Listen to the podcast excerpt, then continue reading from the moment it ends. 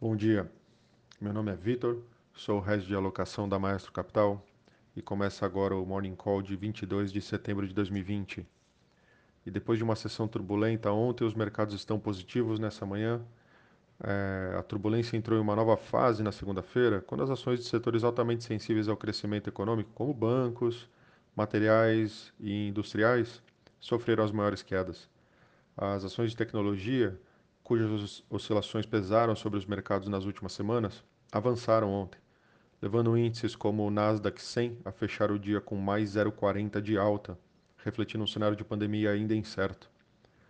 Os investidores estão com uma perspectiva negativa para mais estímulos fiscais dos Estados Unidos, além de desconforto com o aumento de casos da Covid-19 em vários países e expectativas de aumento na volatilidade do mercado em torno da eleição presidencial americana, dia 3 de novembro.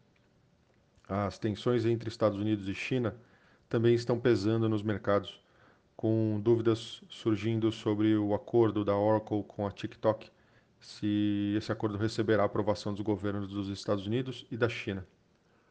Com isso, os índices de mercado, Tóquio fechou o dia em alta de 0,18%, Hong Kong fechou o dia em queda de 1%, é, Xangai também fechou o dia em queda de 1,29%.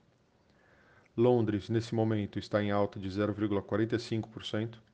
Paris, nesse momento, está em alta de 0,73%. E Frankfurt, nesse momento, segue em alta de 1,03%.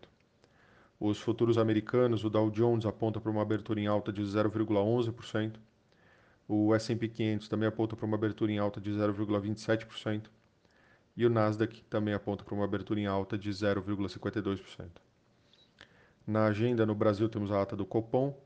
E nos Estados Unidos, às 11 sairá o índice de atividade do Fed de Richmond, é, além de discursos de membros do Fed, como Evans às 11 e o Jerome Powell às 11h30. Além disso, vários líderes, como Trump, é, Vladimir Putin e o Xi Jinping, Jair Bolsonaro, deverão falar na Assembleia Geral da ONU via vídeo.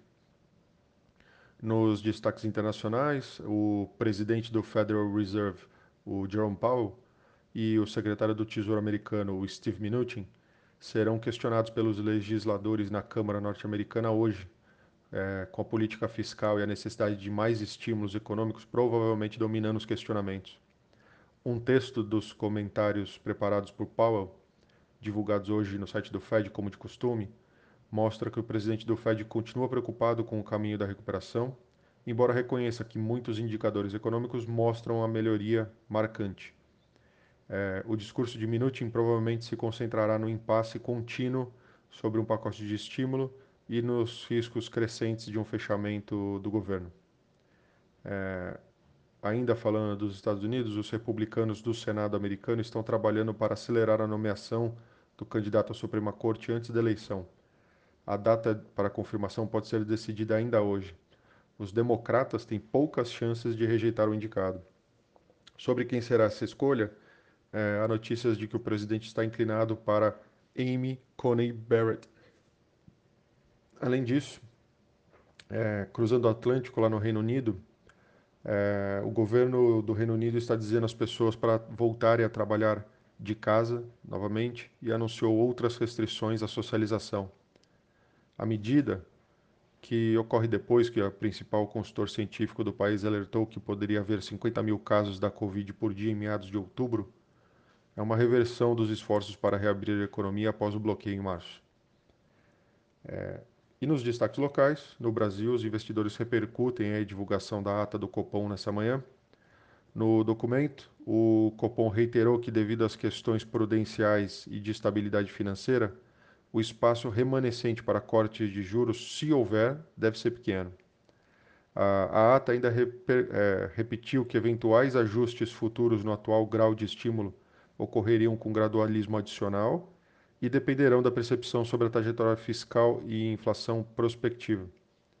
O documento também aponta que, apesar de uma simetria em seu balanço de riscos, o comitê não pretende reduzir o grau de estímulos monetários. Ainda em destaque, a ata avalia que perseverar no processo de reformas e ajustes necessários na economia brasileira é essencial para permitir a recuperação sustentável da economia é, aqui no país.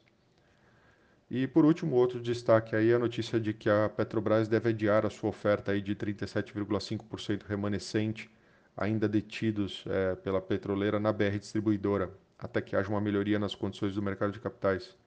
É, essa notícia vem do Valor Econômico. Então por hoje é só. Bom dia, um abraço e bons negócios.